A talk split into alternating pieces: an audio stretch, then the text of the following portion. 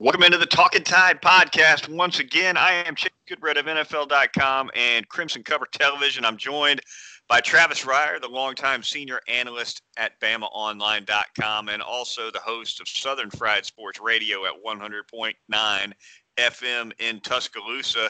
It's the Sunday Nighter. We're going to be breaking down the Alabama Arkansas game and plenty more. Twitter feed, talking underscore tide. And of course, you can get Talking Tide at our web host at podbean.com. Also, iTunes, Google Play, Stitcher, and TuneIn. We want to thank our fine sponsors, Heat Pizza Bar, North River Dental Associates, and Southern Ale House. More on them a little bit later. But up front, Travis, we look at this Alabama blasting of Arkansas, 52 to three, the final score. It seems like it's been uh, some time since anybody gave Alabama a game. This game no different. Uh, a runaway on the road and a game that that Travis, I got to tell you, I, I thought it was interesting the way Arkansas decided to at least attempt to play some defense on this uh, juggernaut of an offense on the Alabama side. You and I talked about it in the midweek podcast that if they were going to play soft zone, they were going to pay a price on the ground. They pretty much did, uh, but you know, they held DeVonta Smith in check. They, they, they, Mac Jones didn't complete a single pass of more than 25 yards, only one pass of more than 20 yards. Uh, and yet, at the end of the day, the final score reads no differently than a lot of people would have. Yeah, you know, and look, red zone success, it still matters for all these explosive plays that we see these days. When you have an offensive line and a running back situation, like Alabama has, headlined by Najee Harris. You get in these goal to goals against an inferior opponent, and the ball's still going into the end zone. So, again, sort of a pick your poison scenario with this Alabama offense. Uh, Arkansas did do a nice job for the most part. Now, the field conditions obviously were an issue for Najee Harris, uh, for Alabama in general on offense, it seemed like. You didn't have Evan Neal at the right tackle position. Chris Owens, I thought, played really uh, a nice game uh, in Evan Neal's place, but we know what Evan Neal is capable of alongside Emil Ekiyor there on the right side of that offensive line. So you had some things in play that maybe from the outside did, you didn't anticipate as much. And you look at the final numbers, Alabama runs for 216, but 80 of those came from Jase McClellan there late, late in the game on the long touchdown run. So that can be a little deceiving as well. But I thought Mac, for the most part, did a good job of not taking the bait, you know, just taking the check downs. It was an Alex Smith in his prime sort of performance with all the check downs. It's a little Tom Brady esque as well, right? Uh, Got to stay patient in that scenario. I thought he did it. And then again, uh, when Alabama had opportunities in the red zone, except for a fumble by Roydell Williams there uh, in the fourth quarter, uh, did a nice job, five for five in the red zone as far as touchdowns go. You know, you mentioned the slippage on the turf at Arkansas for Alabama's running backs. That definitely seemed to be a factor, particularly early in the game.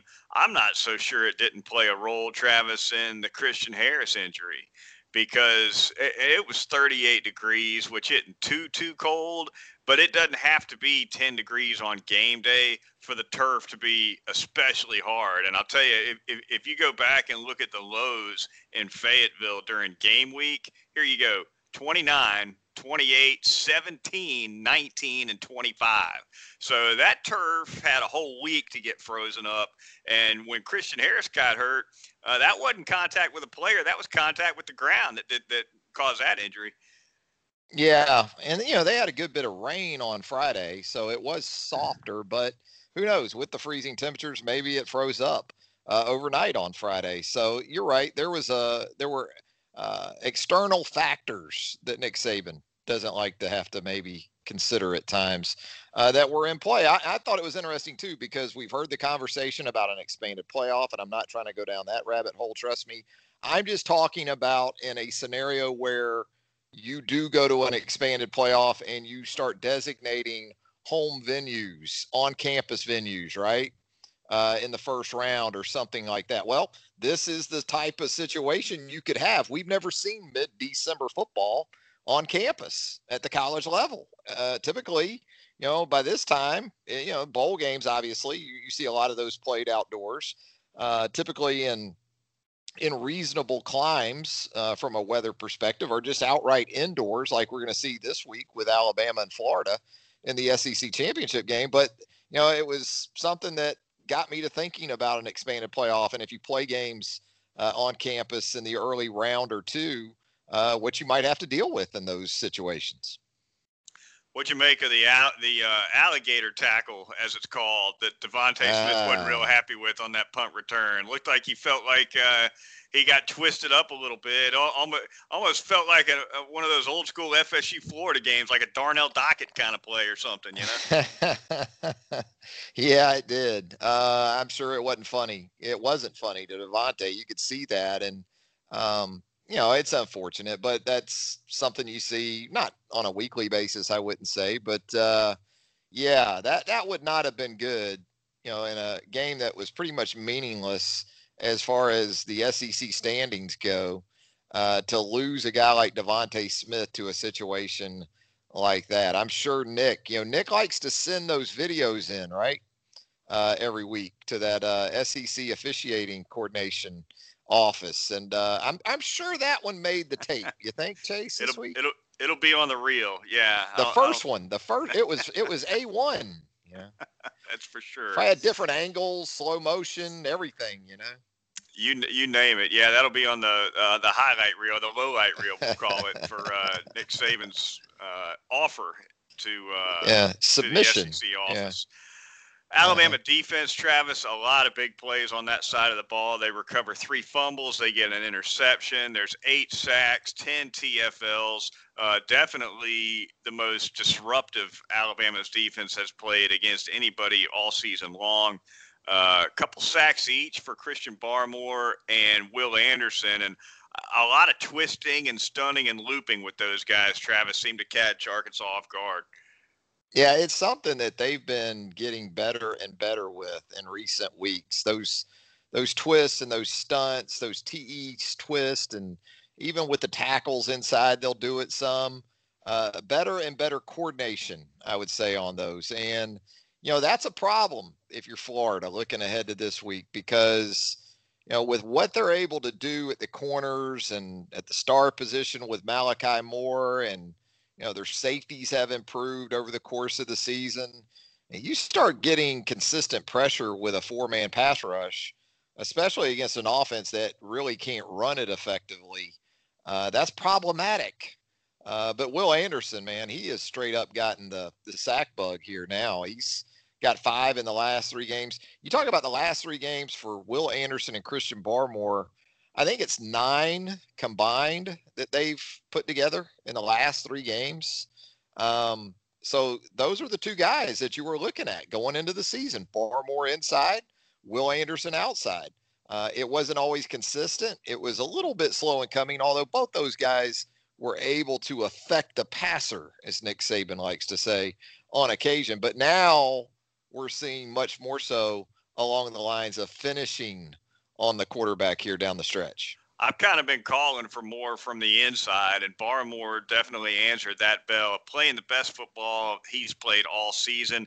Looks to me, Travis looks like a, really a, a very much a different player than the one who in September was coming off a knee injury and, and seemed to be maybe a step slow out of the gate. Yeah, I think you're right. And I think what's helping too, and it's something we've talked about, I know you've talked about too here on the podcast, is you're not just getting it from those two guys. I mean, in their four man pass rush, you know, when they go with Barmore inside and then they've got Allen and Anderson on the outside and they kind of go with that three man look, which makes them a little more unpredictable in terms of where it's coming from. And a lot of times, again, it's not five plus guys. It ends up being just four, but you're not sure exactly who that fourth guy is going to be. Uh, they're getting it inside and outside, which really restricts pocket navigation for quarterbacks, right? I mean, you can't really step up, you can't go out the back door. Um, so they're they're doing it in a in a coordinated and unified effort that's benefiting all those guys up front, and it's showing up in what you have six, seven different guys with sacks of the eight uh, on Saturday. Big night, yeah, for that defensive line. Shane Lee got into the sack act. Every it was one for you, yeah. one for you. You know, pretty much, especially in the second half. Uh, so definitely happening at just the right time as Alabama enters postseason play. Uh, Jaylen Moody stepping in for the aforementioned Christian Harris. Travis wanted to get your thoughts on his performance, a pinch hitting role, and he had to come in and play four quarters because uh, Harris was hurt very quickly. Might I think it was first play of the game, as a matter of fact, or close to it. Moody comes in. Uh, was it a was it a step up night for Moody, or was it a struggle, or kind of a mix, in your opinion? No, I thought he was great. I mean, he tied for the team lead in tackles with seven. Uh, he had a forced fumble. He had a fumble recovery. I think he had a half tackle for loss. You know, and the thing you liked the most about Jaylen Moody was that he was plugged in uh, as soon as he came into the game. And I think that's where his time in the program helps. You know, this wasn't a year ago when you were throwing true freshmen out there, right? This is a guy that's been around for four years or going into his fourth year uh, this season. So, you know, it should be a situation three or four years into his development where you feel comfortable with him as an option. And kind of again, some of the lumps that they took last year or even the last two years in terms of their inside linebacker depth, it's become more of a strength this year. And you saw it with Jaylen Moody on Saturday. I think Josh McMillon's done some nice things when he's been in there at the Mike position. You said it with Shane Lee with a sack. So, um, you know, they have some really nice options. It, it, the, the Harris situation isn't ideal. I mean, he's the guy, he's your leading tackler. He's the guy you want out there this week. Uh, but if it works out where he's either limited or can't quite go, I think Jaylen Moody showed you enough on Saturday to feel at least confident about his ability to hang in there. Now, the problem with Florida this week is is is going to be matchup driven in terms of how they use their backs in the passing game. We'll get into more of that in the midweek, but uh, the challenge will be a little bit different this week with Florida too. Christian Harris has a chance to play against the Gators, according to Nick Saban. I imagine uh, when we reconvene for our midweek podcast previewing the SEC title game, we'll know hopefully a little bit more about Christian Harris's playing status uh, for the game against the Florida Gators. I guess call him questionable for the moment. Uh, finally, Travis, uh, before we close out talking about this game, Will Reichard quietly completes a perfect regular season for the Crimson Tide. No missed field goals, no missed PATs. Uh, what about it? You're a former kicker. You, you almost wonder if you, almost wonder if uh, if if he wouldn't be better off missing one just to get it out of the way, or no, just keep rolling.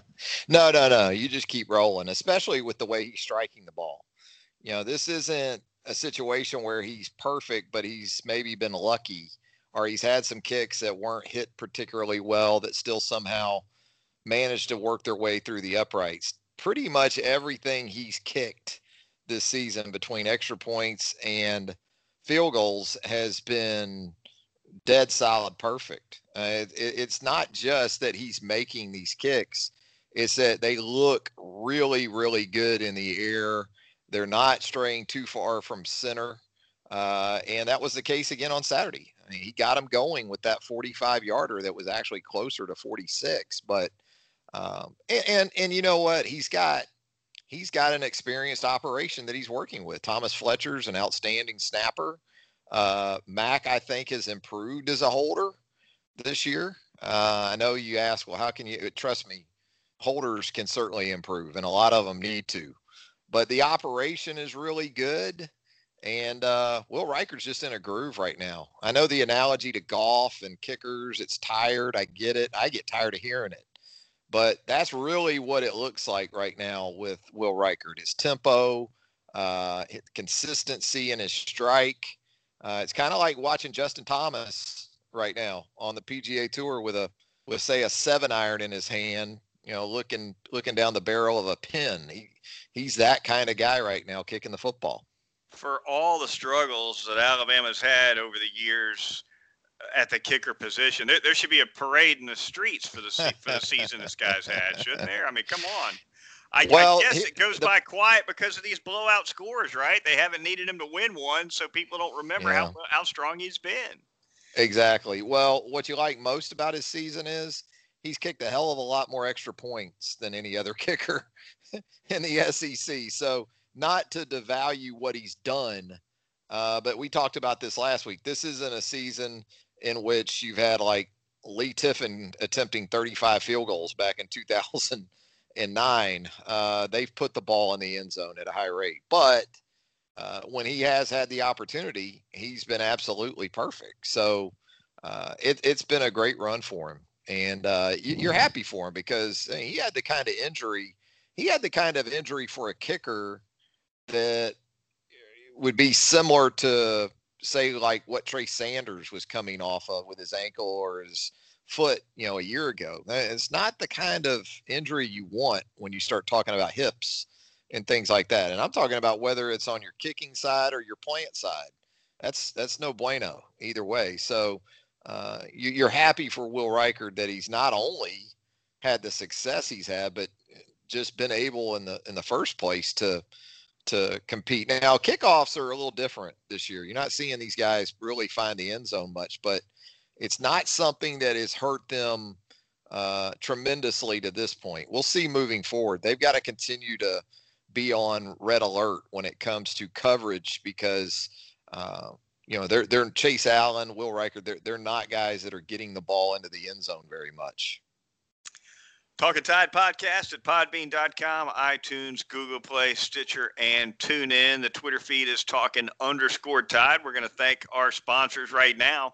Uh, we're going to start by telling you a little bit about North River Dental Associates and the job that former Alabama football player Dr. Jack Smalley and his professional staff of dental hygienists can do for you and your family's dental needs, whatever they may be. They do it all over there at North River Dental. It's easy to find right off of 82 on uh, Watermelon Road in Fairfax Park and whatever kind of dentistry you might need laser dentistry, endodontics, teeth whitening services, pediatric dentistry for the kids, porcelain veneers, dental implants.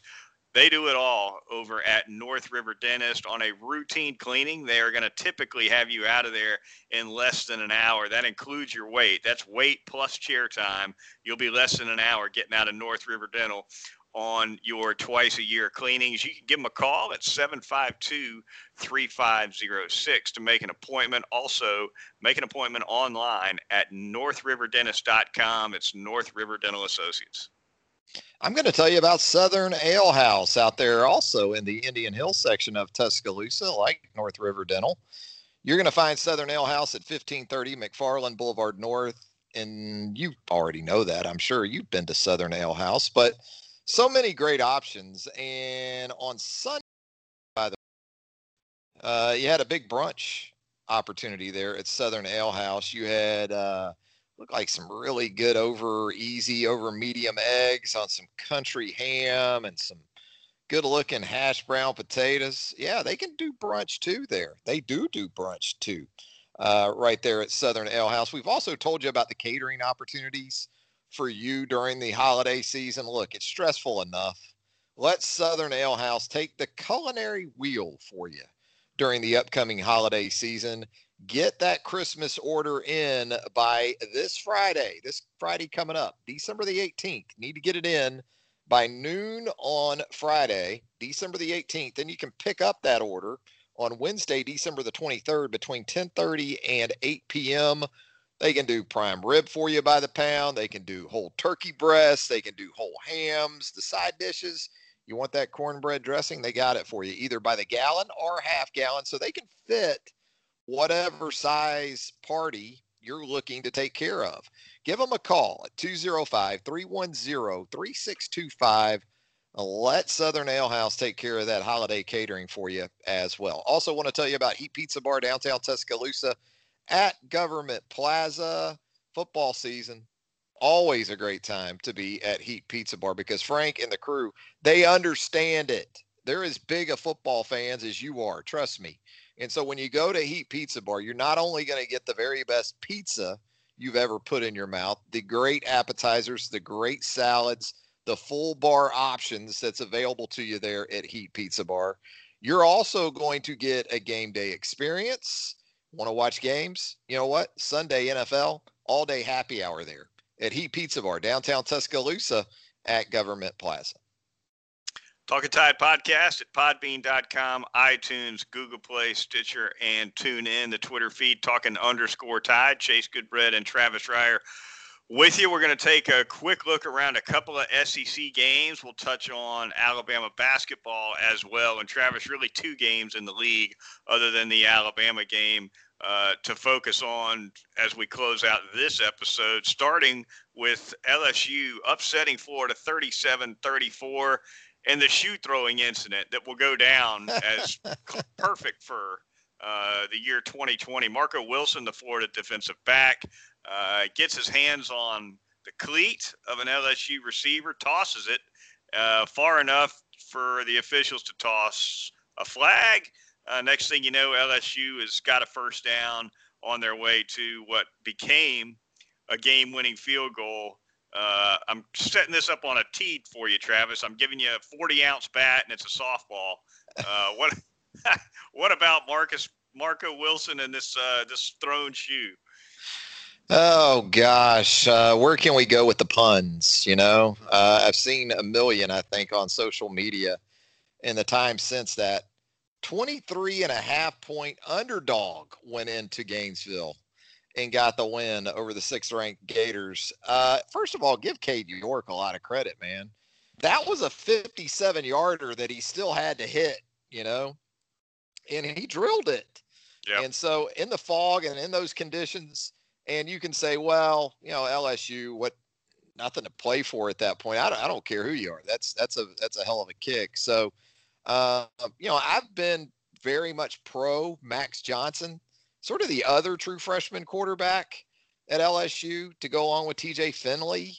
Uh, here in the last, you know, month and a half or so after Myles Brennan was pretty much ruled out for the remainder of the season, I was really impressed with Max Johnson. He wasn't perfect but he also wasn't afraid, which I guess you should expect that sort of approach from him, given that his father, Brad, of course, a former big time college football quarterback at Florida State and also Super Bowl champion, I guess, too, in the National Football League. So, um, I, I, was impressed with LSU, uh, but, but, for Florida, you know, we can talk about how, how the hell does it even come down to that, Chase? I mean, LSU had a JV team out there. Yeah. Right. I mean, yep. when you look, you look across that LSU team, no Derek Stingley Jr., no Ja'Marr Chase, no Terrace Marshall Jr. Arik Gilbert had opted out in, in the days leading up to the game. I mean, it was LSU was down to its fourth corner on one side. So we can talk about, and that's what we'll remember most. And it was certainly a, a, a huge mistake. But how does the game even come down to that? How how are we talking about a game in the final two minutes that that's still competitive. It, it, it, to me, it just should have never come down to that. But look, you know, that's it's O for you too, right? That's it looked like LSU wanted it more, even though it's to get with the stakes as they were. It certainly should have been Florida wanting it more, but it looked it senior looked the night. other way around to me. Yeah, night. the air came yeah. out and. uh oh, that awful Dan Mullen with Do those you, comments on Marco Wilson after the game. I mean, yeah, I get it that he's your player, and if you don't want to rip him with a microphone in front of your face, don't do it. I get that, but you can't defend it either, Travis. Yeah, uh, which which yeah. is which. I is, was surprised. I, I have got Dan as the kind of guy that would throw a, a guy under the bus there. I was surprised that Dan didn't do that. Um, do you believe that Kyle Pitts? Really wasn't able to go in the game, or do you think Dan Dan preseasoned it up a little bit and held him out? Uh, I, I can't imagine. I, I, I gotta think. I, am gonna give Dan Mullen the benefit of the doubt there, and and yeah. presume that that uh, yeah, Pitts was Pitts was unable to go. Something I, was up with Pitts. Yeah. Yeah, yeah it was. You know, it was, I, I, some of the stuff I read kind of in the aftermath indicated that there had been some some uh, observations of Pitts from earlier in the week that indicated that perhaps there was something up with him. Uh, but Dan said Sunday night in that SEC, said tonight in that SEC championship game teleconference with Nick that uh, he was certain that Kyle would be cleared by team doctors this week. Positive. yeah, yeah. Yeah. Dan, Auburn- Dan, is Kyle is Kyle gonna miss this week too? No, no, no, no, no, no, no, no, no. Bob's country. Bob's Bunker. country bunker on him. Yeah. No. No. Uh-uh. No. No. Uh-uh. We kind of thought that you know Kyle would be out this week too, Dan. Uh, yeah. The bar lady never charged us for that first round. oh, mercy. Blues Brothers, the gift that keeps on giving all year long, Clark. Auburn Hmm. 24, Mississippi State 10. Gus Malzahn gets the can after a two touchdown victory Oof. over the Bulldogs, Travis. And uh, the buyout, yeah, buyouts are the, uh, uh, they're quite the topic here with some of these firings of late. Will Muschamp going down a few weeks ago. Well, this Malzahn buyout, Travis, is 21 plus million. It's got no offset language in it, apparently. But and, that pandemic, uh, Chase, yeah, that pandemic, Yeah. there's not going to be any changes. and They just can't afford it. 50% of said 21 plus million, nearly 11 million, due in 30 days, Travis. So it's not Yeah. like they even get to parcel Yeah. it out. They'll parcel out half of it, uh, but half comes up front for for Gus. He's going to be okay, I think. That'll buy a lot of raisin toast at the old Waffle House where Gus likes to hang out. You know, Gus, how about that jukebox at the Waffle House? Gus gonna be able to load that thing up for like three years. You know, when he goes in there. But uh, I don't know if Gus dancing in the locker room with his players after beating a bad Mississippi State team was exactly the look that supporters were looking for. But no, good for Gus Malzahn, man. He turned he turned three wins over Nick Saban in Alabama into a $21 million golden parachute. That's essentially what he did. Yep. And, and I just don't think Auburn people could trust that he he he would beat Alabama again next year at home and it be any more impactful than what it's really been in some of these previous years. I mean, it, it, he's got three wins over Alabama, uh, but in two of those seasons, they've lost four more games. Yeah. So you know, it's if I if you're Auburn, you're just thinking we we can't let this guy because he was talking about oh next year we're going to be really good. Well, if you're an Auburn supporter and you're hearing that, you're like, what he's saying is we got a good shot of beating Alabama at home again. Mhm. And that's all well and good. But if it involves a four loss season, sort of loses its luster. But if he beats Alabama again, you can't fire him. You Nope. can't fire him after he beats Alabama. So I, I think that uh, that played into the into the uh, urgency that that we saw from Auburn. But um, yeah, I mean, if you're gonna go 21 mil, that's not a bad way to go, right? And I don't think I don't think Gus gonna have a problem finding another job either. no. You know, I, it made me wonder if you're South Carolina, did you did you jump too quick with Shane Beamer? Let me ask you this: If you're hiring at South Carolina, if you're Ray Tanner, would you hire Shane Beamer or Gus Malzahn as your next head coach? you got if you're South Carolina, you take Gus in a minute, in my opinion. Um, Do you think though that South Carolina had had enough of the retread approach coming off Will? You know what I mean? Yeah, maybe Will that's was a, a that's a fair point too. too.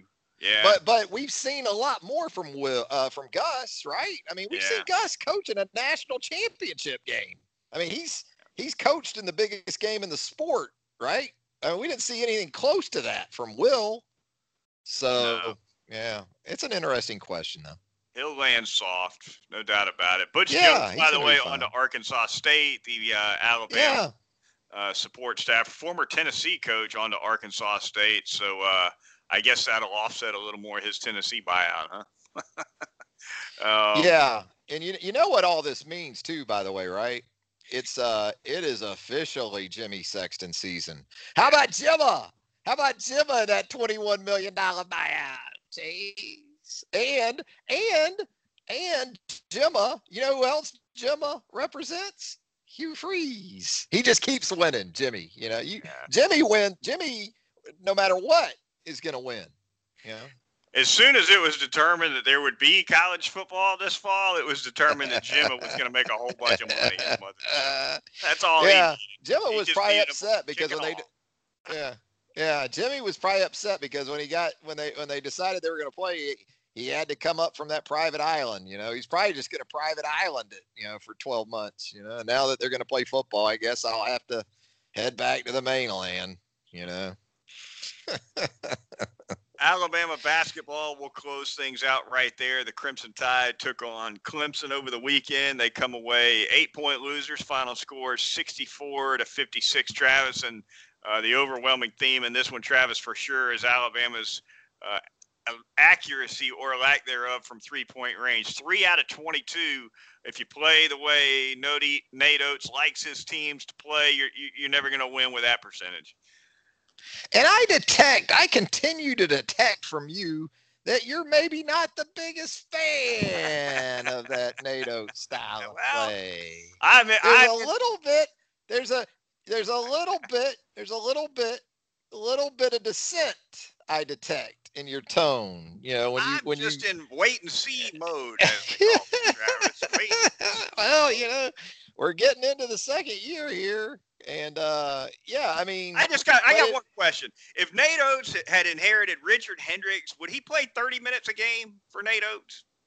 30 minutes. I think I I think so. Yeah, yeah. I mean, Donta Hall did or close to it, right? Yeah. Okay. Okay. Uh, but but but I'll but I'll put it to you this way. I don't know how many Richard Hendrixes Nate Oats would have recruited moving forward, right? Yeah. That's why I said inherited because he, he yeah. he's not. Because look guy. at look at who left after last season and look at who stayed in terms of post. Mm-hmm. Alex Reese stayed. Javian Davis left, right? Yeah. And yeah. and the reason why Reese is still around uh, instead of Davis is that he can shoot the three point shot. But um, yeah, I mean, it's great that you go 19 of 22 from the free throw line like Alabama did. But with the way they play, three for 22 from beyond the arc isn't going to get you home. And I understand Clemson's a tough team. Clemson won out in terms of the kind of game these two teams wanted to play, uh, obviously. And that that's the problem. And it's not just Alabama that plays this way. I mean, so many teams play this way now. Uh, so three point shot dependent that yeah. if it's not going down, you know, it, it's kind of like pitching in baseball these days, you know. You see all these guys that throw 102, which is great. But if they get in a situation where they're not locating or they're not hitting their spots with their fastball and, and they have to go to something else, well, it's, it's probably going to be a long night. That's kind of the way Alabama basketball is with the way it plays. Nate Oats, I got to ask you before we get out of here, Travis. Nate Oats with a blast on K- Coach K, your guy, Coach K, over the week. Uh, he turns yeah. around and apologizes.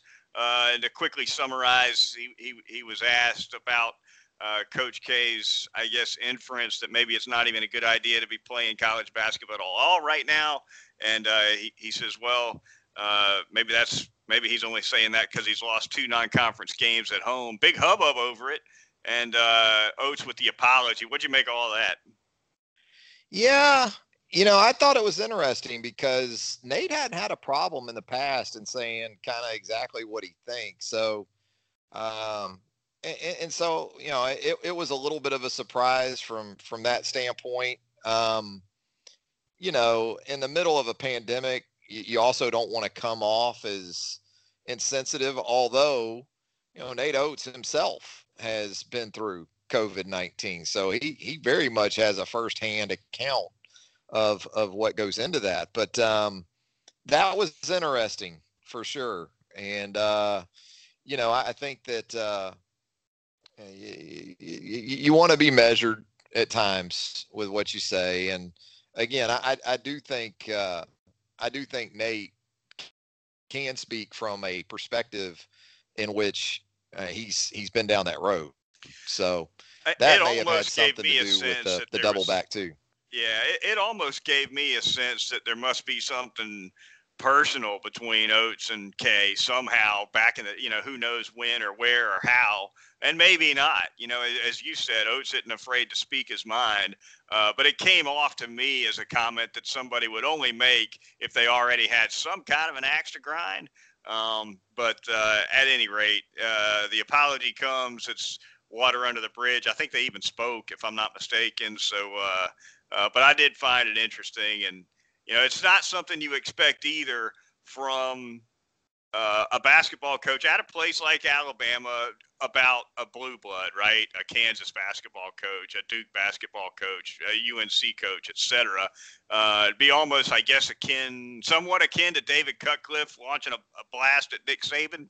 Um, but yeah, you know, and and look, and and this is kind of it's on the topic, but it's off. But I mean, you also have this situation with Keyontae Johnson of Florida collapsing at Florida State over the weekend. It looks just like an absolute tragic situation unfolding, and we don't know the details enough at this point. There's certainly been um, there have been suggestions that you know Johnson had been through COVID 19 earlier in the year and with uh, myocarditis and some of the lingering effects that can come from COVID. We don't know if that played a role in this situation, but uh, again, kind of with what we're in the middle of, I, am thinking maybe maybe Nate figured not the best time to to maybe fight that war or on that public of a stage anyway.